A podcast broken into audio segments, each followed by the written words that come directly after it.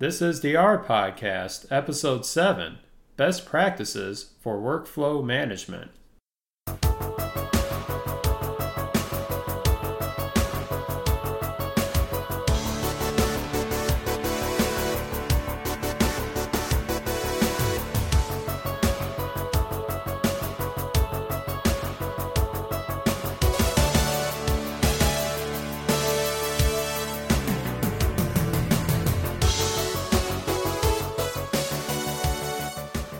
Everybody. Welcome to the R Podcast. I'm your host, Eric Nance, and this is the podcast that's aimed at users who are new to statistical computing with learning how to use the powerful, powerful statistical computing package called R. And right off the top, I realized that this episode has been a long time coming, to say the least. I've unfortunately was quite delayed in getting this episode out it was actually due to a combination of things, one of which is a pretty critical component to my uh, computer setup here at the R podcast studios, if you will, um, had a bit of a failure, and this was actually closely intertwined with um, a set of software that I actually talked about in a previous episode. In fact, it was probably the last episode when we were talking about importing data, and I used this um, software called MythTV, which you can think of it as like an open source version of TiVo. Well, basically, without getting into much gory details here, the device I use to actually record the TV straight from my cable feed, it's a little kind of USB type recording device called an HD PVR. Well, it just so happened one day it was not recording anything, and I was going trying to figure out why and did a whole bunch of troubleshooting. And then in one of the troubleshooting steps it turns out that the thing just basically completely fried itself and is now a uh, nice door door uh, how should i say it? Uh, door stop if you will because it's not doing anything. And um, so i it took a while to troubleshoot that. And i have a replacement now in my hand. It's a different type of device but I need a little help from the cable company to activate it. But basically, that was taking up a bunch of time. And then combined with some other projects at work that, for whatever reason, were coming up that needed to be done, it just so happened I wasn't able to get to this until this week. But um, my apologies for that. And I'm definitely trying my best to get back to our regular release cycle of at the latest every other week for each new episode. So for those of you who were, you know, some of you were kind enough to send me some words kind of asking, hey, where, where'd you go? Hope you come back. And I'm definitely not going away. I'm going to definitely be doing this podcast for hopefully a very long time. But just so happened, just some ebbs and flows for various factors kind of prevented this episode from getting out when I wanted to. But anyway, good news is we're back at it. And um, I think I got some nice content for this episode that we can talk about. But first, I wanted to lead off with a couple of announcements, both from the R community perspective and also from the site's perspective. First, I'll talk about the R podcast site itself. In this little downtime, as I was, you know, getting finished with that hardware problem, I was imp- trying to implement a new feature for the R podcast website, and I think I finally got it up and running. And that is actually some forums. And I wanted to build this into the R Podcast website because obviously, you know, with a podcast, I really enjoy hearing from all of you listeners. And I've definitely received some great feedback via email. And I, I sound like a broken record, but I'm always also looking for some nice audio feedback as well. But anyway, back to the point at hand. Some of the other successful podcasts I listen to also have user forums where the listeners can interact with each other and I can also, you know, interact with all of you as well for various topics, whether it's about specific episodes or even just general discussion about R. So I have set up these forums and you can find them if you go to the main website for this uh, podcast called www.r-podcast.org you'll see there's a new tab under the header or the banner, if you will, and it says forums. And if you just click on that right off the top, you'll take you'll be taken to like the portal of the various forums that we have online.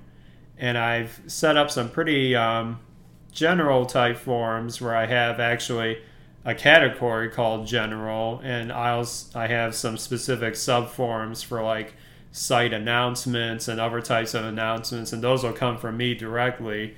You know, to announce either some new things going on with the site, maybe a new feature, or even if I have like hardships like I had the past few weeks, I'll make an announcement on there as well. So you guys can kind of keep up to date with what's happening on, on my side of things. But then I also have uh, forums specific to the podcast itself where I'll have a post in one of the categories for each R podcast episode. And this is another great way if you want to join the site as a forum participant, then you could leave some feedback directly on, say, that topic for that particular episode. I also have some uh, sub forums dedicated to talking about R itself.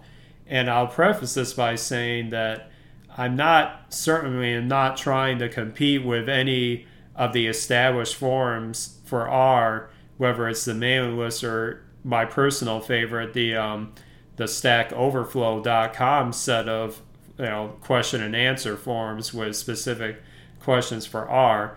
This is not meant to be on that level. This is just more of a you know meant to be a general discussion about R itself. You know, we also have you know if you want to share some tips, if you will, some nice things you've learned along the way. I have a subcategory for that as well.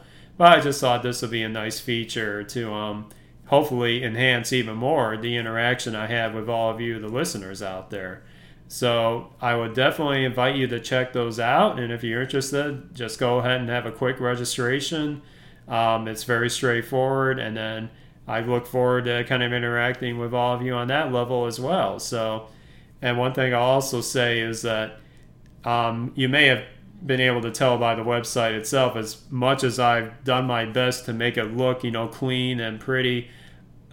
Um, I'm definitely not a web designer by trade, even though I've done a little bit here and there just with some specific projects in grad school. But if you see anything on the forums when you're browsing to it that looks completely out of place, maybe the page just didn't render right, just send me a quick email. You know, you know the address. that's uh, the rcast at gmail.com and I'll be sure to take a look and fix it. I think I solved all the issues, and there were quite a bit that when I was trying to import this uh, forum software. But I think I got it under control now. But like I said, I may have missed something. You know, please let me know if you see something that you know isn't rendering right, or just even a question about the forums itself. I'll be glad to help. Um, so that was by far the biggest uh, update with the site itself. And hopefully, like I said, the forums will be you know a very useful feature that all of you will like to use. Next, I'll touch on some recent developments in the R community, and they actually have to do with the IDE called RStudio that I have talked about in previous episodes, back in the early episodes. Well, they just had a release of version 0.96 recently, and, you know, they've had some releases in the past that I even, in my mind, have thought, hey, this could really change the way a lot of us interact with R because they implemented some really good features. Before this release, I remember there was a previous release that implemented what's called version control. And I'll be touching on that actually in the main topic coming up later. But in this release, I feel like they've taken an equal step you know ahead in really enhancing the the use of RStudio and you know working with R itself. Well, in previous versions of RStudio, they had you know ways that you could actually compile what's called a Sweave document. And I realize we haven't talked much about what Sweave is in the previous episodes, but rest assured, I have a whole set of episodes like already kind of planned out that I'm going to be talking about a more global topic called reproducible research, in which we'll touch on a lot of technical details of how this thing works. Well, to get to the update of RStudio, they have now implemented a direct interaction with another R package that some have called Sweave on steroids or just a more optimal version of Sweave. That package is called Knitr. That's spelled K N I T R. And this package has been released for a few months now, but this, in, in my mind, I have no problem saying this. This is an absolute game changer in reproducible research because it gives the user the flexibility to create what are called these reproducible, you know, R research scripts, usually coded in what's called a Sweave format. But now you can make these reports into different type of formats besides the standard LaTeX format. And in particular, there's a new newer format called Markdown that now this package has a direct linkage to producing reports in that format. And now RStudio can directly translate some of these special files you create in what's called R Markdown format into an HTML page basically on the fly. So I realize a lot of this is probably brand new material to a lot of the listeners out there, but this is absolutely huge for reproducible research, especially with R. And I've started to experiment with Markdown a little bit. I have a lot to learn, but I'm practicing a bit with some of my research projects and even with stuff for the R podcast itself, especially as I get to those reproducible research topics. But this version of RStudio now directly interacts with that knitr package and it just makes things a lot more automated and just frankly a lot easier for someone who's brand new to all this like stuff about Sweave or Knitr, you know, LaTeX, Markdown, whatever have you. This makes it, I think, the learning curve a lot more gentle for somebody who's brand new to this to get up to speed with these powerful new features. So you can bet I'm going to be exploring this in a lot more detail relatively soon because I, I plan to do a whole series about this because there's no way one episode can cover it all. But I am extremely excited about this and I cannot wait to tap into these new features on a, on a more in depth basis. So I'll have a link in the show notes to the post from the RStudio blog that talks about the newer features in this release and actually even since that post they've had a couple little minor releases just to either fix a bug or add something else to it. But this is exciting stuff and i really can't wait to explore this some more. So with that i'll get to one of our pieces of listener feedback. Message for you son Okay, so I have one li- piece of listener feedback this week, and that comes from Charlie, who wrote to the R podcast uh, actually before in a, in a previous episode. Charlie writes, and he actually gives a link to a website called the Cookbook for R. And he, he writes, Have you seen this site at the above link? If not, you may want to take a look. I have enjoyed your podcast. Hope you keep them up. Well, thanks, Charlie. And this this uh, website, once again, it's called the Cookbook for R, and it's written by Winston Chang. And I'll put a link to this in the show notes. And right off the top, this is not to be confused with an actual textbook called the R Cookbook, which is an excellent textbook, by the way. It's by Paul Teetor. Um, this website is kind of more of a tutorial about R, but here's the kicker is that Winston has put in some really great examples for getting started with that powerful graphical package called ggplot2.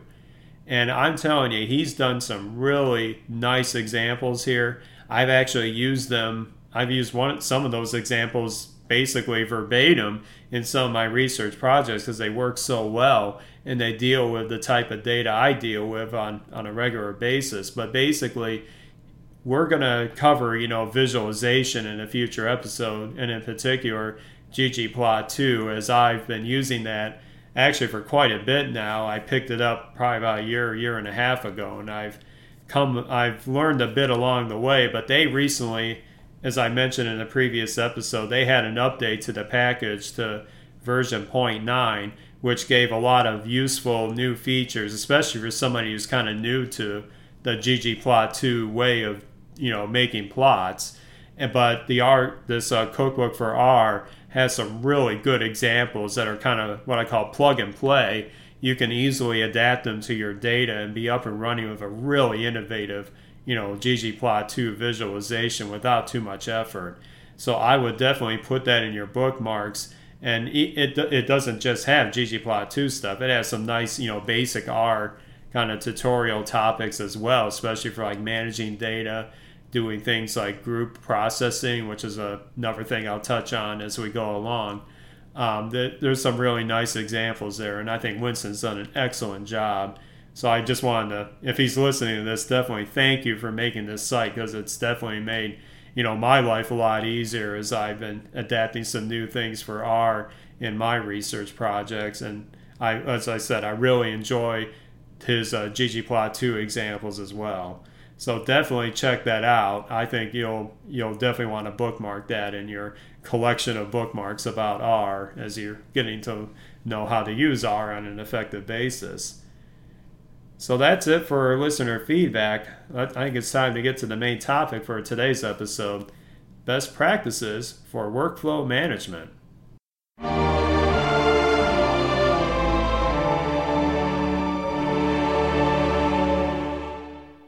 Okay, so I wanted to take this episode to talk about some of the things that the R community has kind of discussed with, when it comes to managing all the um, analyses and that you do with respect to say a project, a research project, or you know, in other words, what are some of the best tips or practices for organizing all of the you know files or scripts or you know data that you generate or clean or etc within a certain analysis project?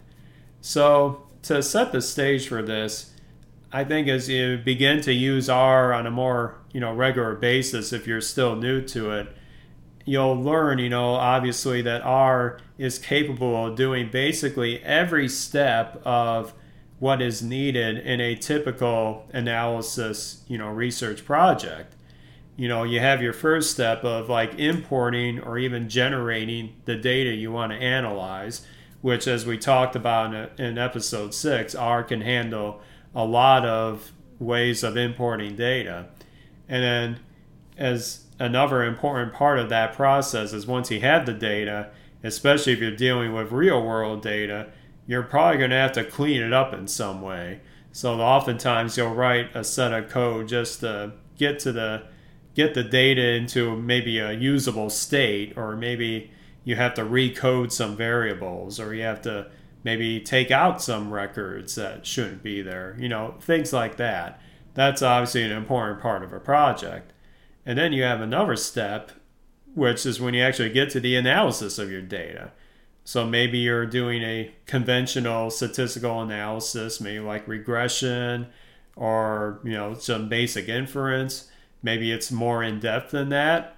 And then also a key part of that of course is visualizing the data. So you have all that you have to finish up and then how you're going to give these reports or give these results out. Is it just for you or is it are you doing this in like a consulting role? If so, then you'll definitely have to get those results from your analysis into some kind of report as well.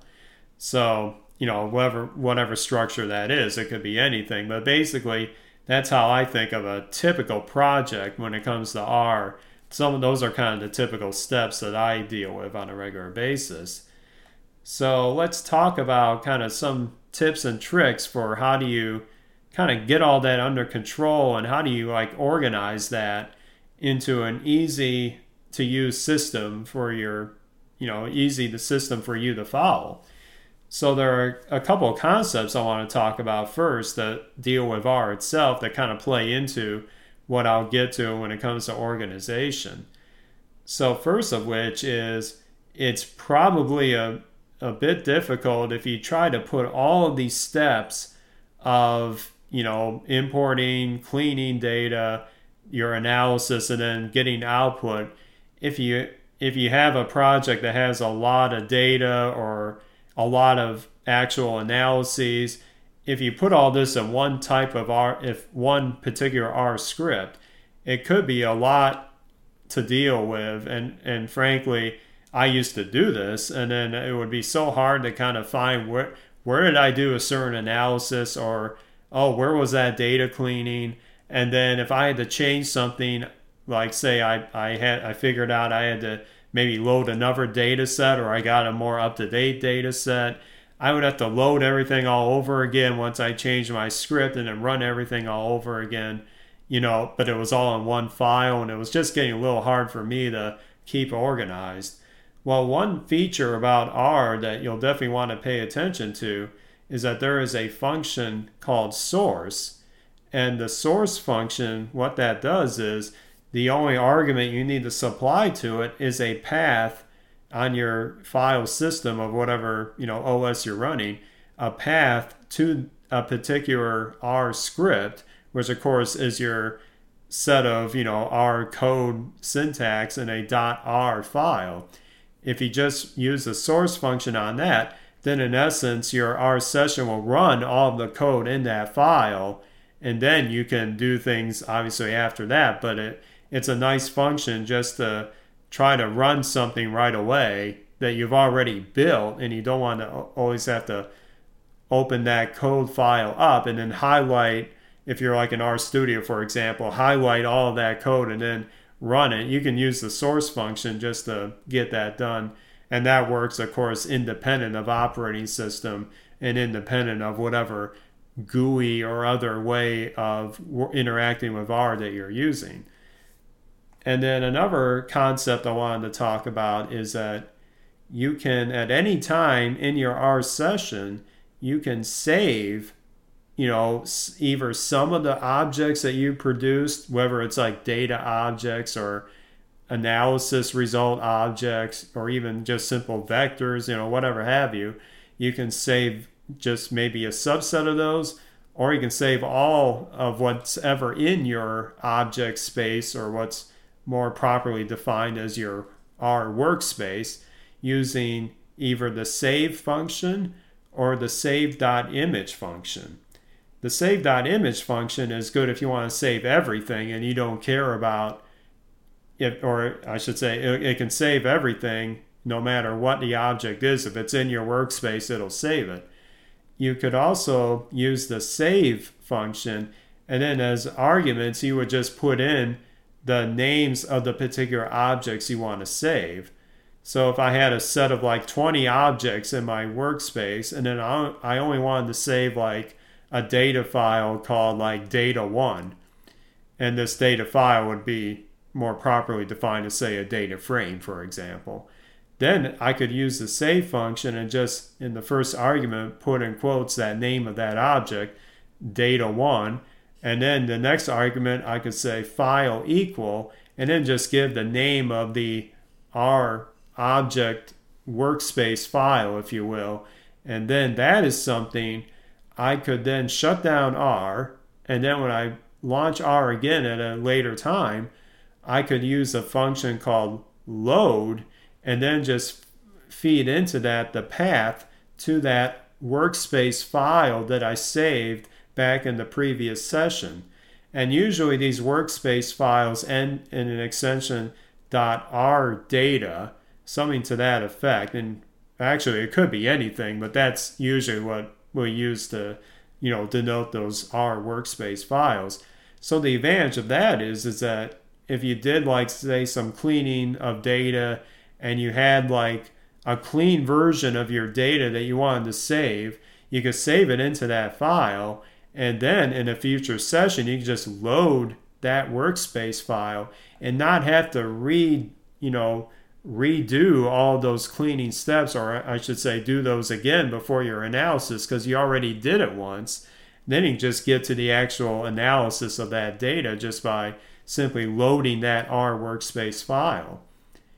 So, those two concepts, first of which is executing an R script within your R session and then saving and loading previous R objects from an external file. those kind of feed into a kind of a proposal that I saw from the stackoverflow.com site on a nice discussion about what were some of the best practices for managing your workflow. And there was a nice post on there that talked about, you know, breaking up your project into, say, four different types of scripts. So I'll put a link in for this uh, post in the show notes. But basically, this um, user, his name was Josh Reich, or I hope I'm saying it right, but he said he broke his projects into four different pieces. First of which was a script called load.r, which basically handled the loading or importing of whatever data he was doing, or I should say, any data he was analyzing. And typically, it would just have those steps of, say, loading that CSV file or whatever that data was in. And then, you know, depending on the needs of the project, he could then even save an R image file or an R workspace file with that data, that raw data that was loaded into a, a, future analysis. So that leads into a second type of file that he recommended called clean.r, which is where all of the um, data cleaning stuff would take place. And depending on the data you're working with, this could either be very little or quite a bit. And I've been on kind of both sides of the fence where I've had data that was, you know, pretty easy to deal with or to clean up. And then I had data that was absolutely, you know, really, really messy. Lots of things that needed recoding. You know, some records that just didn't make any sense, you know, all those sorts of things. And then that's where you could put all that code to clean that stuff up into that clean.r file. And then you know what you could do in that is that you could at the end of all that code you could then save in essence those clean versions of the data into say another r workspace and then that you could lead you could use for your actual analysis. So getting back to these um, these pieces of the project that uh, josh is talking about he would have a third type of file called func.r which is basically where you would put all the useful functions that that you would write to actually help with your analysis, you know, put it in that file, and then that would feed nicely into the last piece, that last uh, type of file called do.r, which would actually do the actual statistical analysis, visualization, etc. But remember that uh, command I talked about called source well, you could source that that uh, function file before you get to your analysis because then in essence you would have loaded those functions that you created into your your session and then be able to use those just as if you're using functions from a package after you know loading the package via the library function. It's the same kind of thing.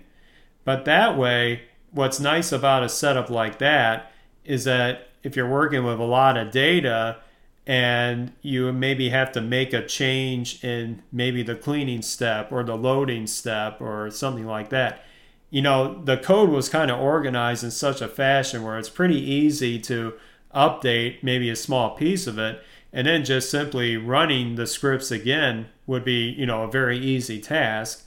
And then that would you know in essence have a way for you to organize the project effectively and as I go on with this, I realize that there's no the the best solution is the one that you find is the best solution. What I'm what I'm saying here are things that I've tried in the past or still do that have helped in my experience, but I invite you to obviously develop the system that works best for you. And that way you'll you know over time, you know, things in a project will become much easier just because of the system you use for your workflow. So getting back to this, I use this uh, this uh, syntax, or I should say, this uh, method of organizing my code for quite a while, and then I'll say about a year or so later, I got I heard about via one of the maybe R bloggers or one of the blog sites, I heard about a new package for R that kind of aimed to do these type of things, but actually do some of this stuff for you. And let me explain a little more detail about that. So there is a, a package called ProjectTemplate.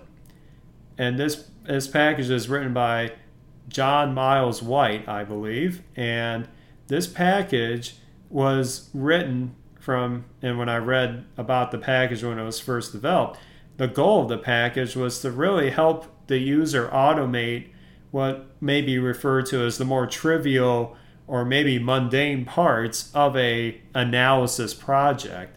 And you know what those are depending on your perspective maybe you don't really like to do the data cleaning and it's more of a chore but it's something that you have to do to be able to effectively analyze your data. Well what's nice about this ProjectTemplate package is that it right off the bat it lets you in essence create a new project that already has given kind of a nice organizational structure for where you put your code for various tasks. And it even gives you the capability of automating some of these tasks, you know, right off the bat. And then it makes maybe a complex project a lot easier.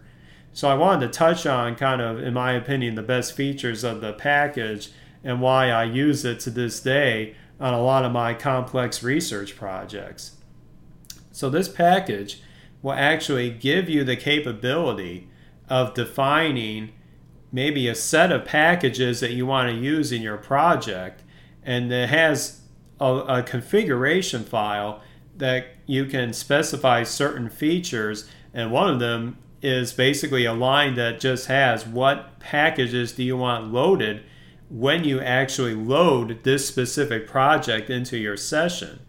And what's nice about this is you can define this, you know, on a project basis. Maybe one project is more of a visualization project and another project may be more for say simulation or something totally different.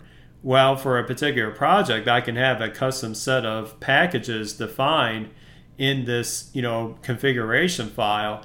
Then every time I load the project, then those are already loaded right off the bat. Another nice feature is that if you put your data into a subdirectory that it creates appropriate enough called data, let's say you had data in a CSV file, um, you could put your data file into that directory called data. And then when you load this project, it'll actually automatically load the data into your R session. And ProjectTemplate actually supports quite a bit of data formats and I'll put a link in the show notes to the ProjectTemplate homepage. And I, I want to compliment John on setting up this website because it really helps you get up to speed with using ProjectTemplate perhaps for the first time. And then as you get familiar with it, he's got sections that are for more advanced usages and some really, you know, nice documentation. And I'm really a big fan of the authors of these packages that really take the time to put a lot of documentation via a website or a vignette or whatever have you. It just makes getting to know those packages a lot easier. And I think John's done an excellent job with ProjectTemplate. So, like I was I was saying earlier, this uh, ProjectTemplate package supports all sorts of different data types. In fact, it even supports like SQL files, it supports a lot of text delimiting files. It supports even files that are located online as well. And I can't begin to exhaustively list all of those, you know, verbally, but definitely check the website out. And if there's a data file, chances are it supports it in some way.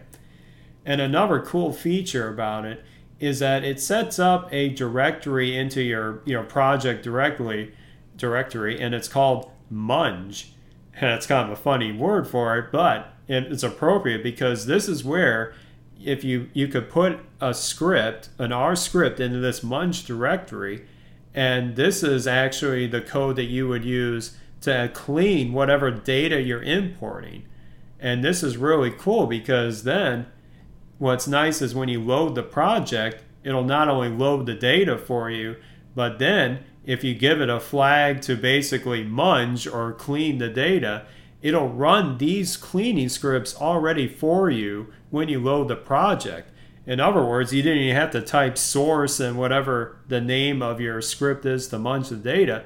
The ProjectTemplate package will do all that for you. this has been a really helpful feature to me because a lot of times my projects will have more than one data file, hence I'll have to clean more than one data file. And then once I do it once and set this up into that specific directory, then all I have to do is just load the project the project from the ProjectTemplate package and then it'll actually run all these scripts for me and then I'll have like the clean set of data ready for me to analyze. And getting another nice feature that it can implement is that it comes built in with a function called cache. And what cache does is you could put this at the end of like one of your data cleaning scripts so that let's say I was cleaning a data frame that I loaded from like a CSV file and I finished that up in that munge script and then at the end of that munge script I could put a, a reference to the function cache just put the name of that data file. And what it will do is it will save a workspace of that clean data, you know, into a directory called appropriate enough cache, C A C H E. And then what's cool is that in the future, when I load the project, as long as that cache data file had the same name as that raw data file, the ProjectTemplate package will first check to see if that raw data file had what's called a cached version of it. And if it does, it'll just load that cached version. And it won't even bother loading the raw data anymore because you already cleaned it up. So that's really cool is that you can save these like clean versions of the data that are optimal for your statistical analysis relatively automatically once you, you know, develop a munge script that does the cleaning and those are those are actually probably my favorite features of the ProjectTemplate package right off the bat is that it gives you those capabilities of doing it in a very much an automated way.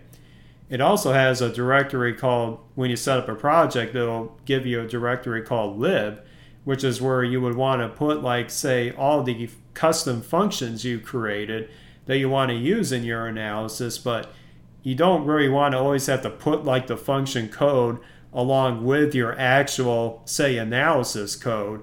You could keep your functions into this lib area, and then ProjectTemplate will automatically import whatever those functions are into your session, much like how it imports data automatically. So once you set it up, it'll be ready for you every time you load the project from that point on. And then it also has some nice directories, even if, you want to write code that's what's called testing code. And this may be something where if you're doing a simulation or something and you want to do like a test of your simulation, you might want to put your code there because it can also interact with a package called testthat that's actually written by Hadley Wickham of the ggplot2 fame. And it can directly hook into that package to do you know, some custom testing for whatever R script you're doing. And I'm not going to get into details about that because, to be honest, I haven't done a lot of testing other than when I wrote a package, you know, about a year and a half ago. I don't really do a lot of testing for my analysis routines, but if you did, you might want to check out that feature as well. Lastly, it'll just put a lot of other directories that are useful and even a directory called reports that might be useful if you want to say generate maybe uh, what's called a markdown report or like a LaTeX report using you know those packages like knitr or Sweave or whatever have you.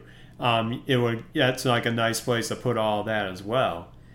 But this this package actually this ProjectTemplate package has been really helpful for me as I've gotten more complex research projects and I had you know, up to that point, I had a pretty hard time organizing everything and keeping track of maybe things that were, you know, functions from analysis routines, from cleaning data, et cetera, et cetera.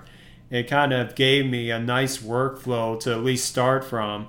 And now it's become kind of second nature to me that every time I have a new project, I immediately load up the ProjectTemplate package and then I create a project and then that automatically gives me all those directories and all those hooks to start automating the various parts of the project that you know you once you do it once you don't want to always have to keep thinking about it. So it kind of gives you a nice way of automating all those things. So that was that was the package I wanted to talk about a lot in this episode. I do want to touch on another concept before we close out the topic, and that actually is as you're working on a project, oftentimes you may have to make changes, you know, to certain analyses, you know, certain, you know, functions, or even perhaps you get an updated set of data.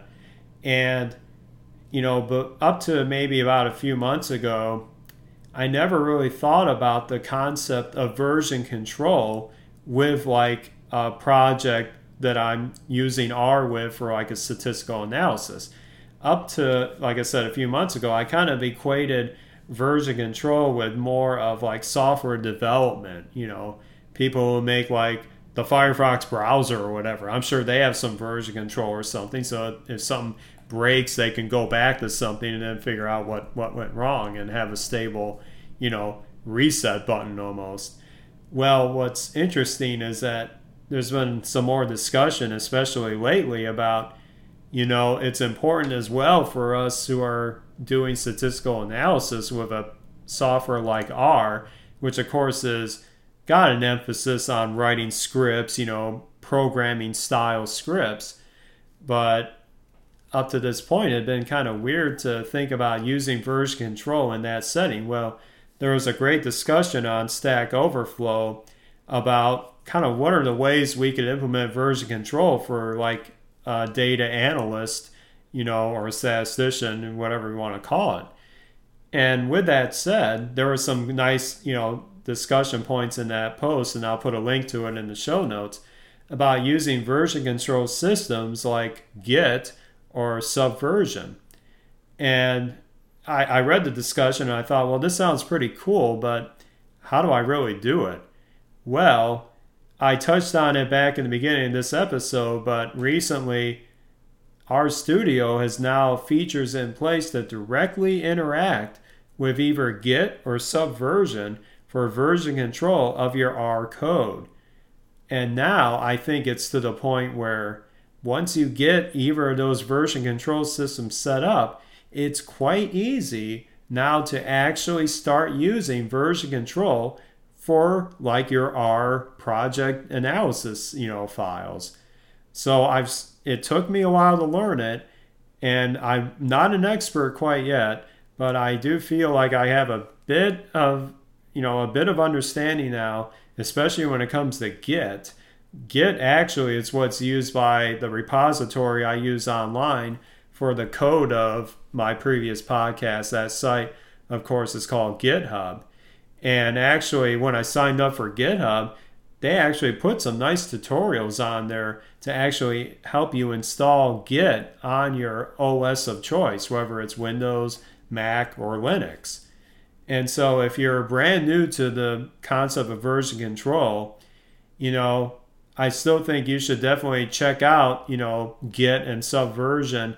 And they're actually more than just that. You know, take a look at each of those and see what's right for you. I'll just say, from my perspective, it seems like Git is the easier one to kind of get up to speed with.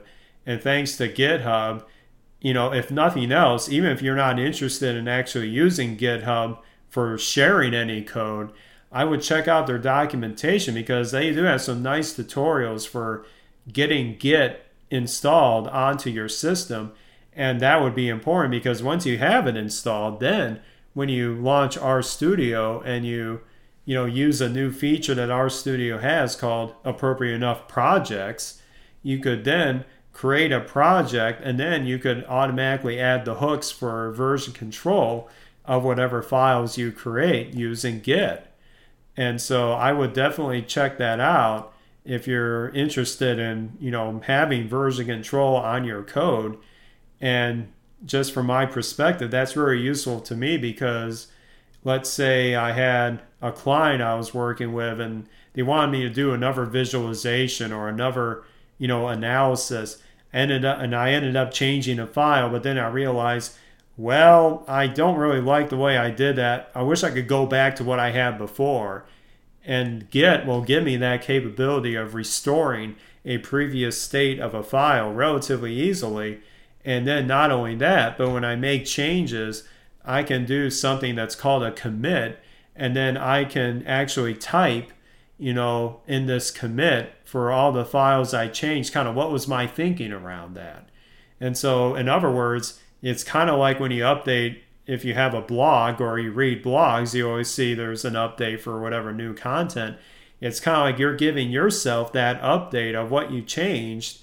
And you can always kind of have like a running history of your development or whatever R code you've used for a project.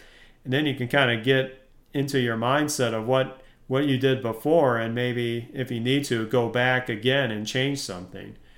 So this to me version control now is finally getting to the point where I think it's more readily how should I say it's easy to use now than maybe it was say a couple years ago for somebody especially like me who you know I have somewhat of an IT background from my college days but I'm certainly not a software developer by profession so version control just seemed like such a kind of other concept that I couldn't really grasp. But now with these advances and things like RStudio, and then also the resources around like Git and Subversion, I think it's to the point where now statisticians, data analysis, whatever you want to call it, can really start using these principles to really help their management of whatever files they create for a particular project.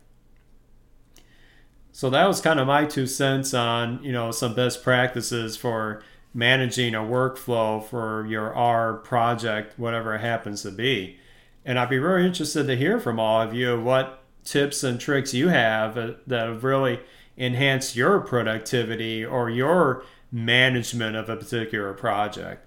Obviously, there is so many solutions to this, and of course, the best solution is the one that works best for you.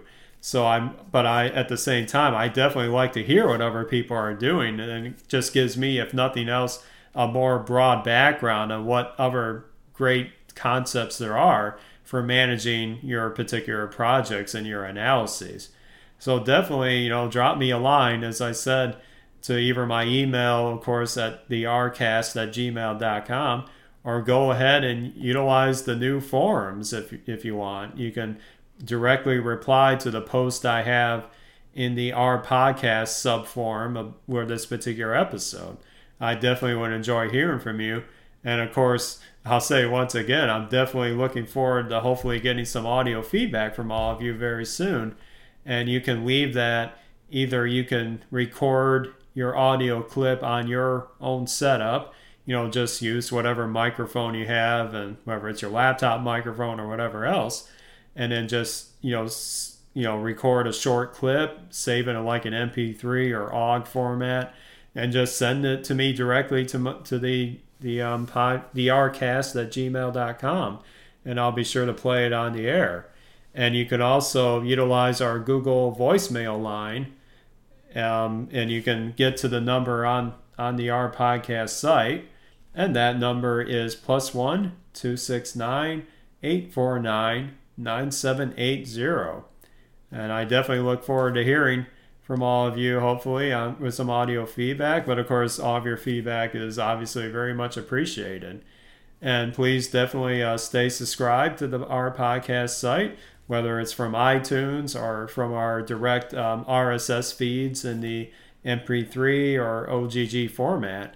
And like I, I said earlier, I hope you you like the new forums and definitely check them out and just let me know what you think. Even if you don't like them at all, just let me know. I'm, I'm interested to see, to hear what all of you have to say. Um, so I think that's that's going to wrap it up for today's episode. As usual, I end up going longer than I anticipate, but I just have a lot of a lot of things I want to share with all of you. So um, anyway, I hope it's been a good discussion, and thanks a lot for listening. Until next time. End of line.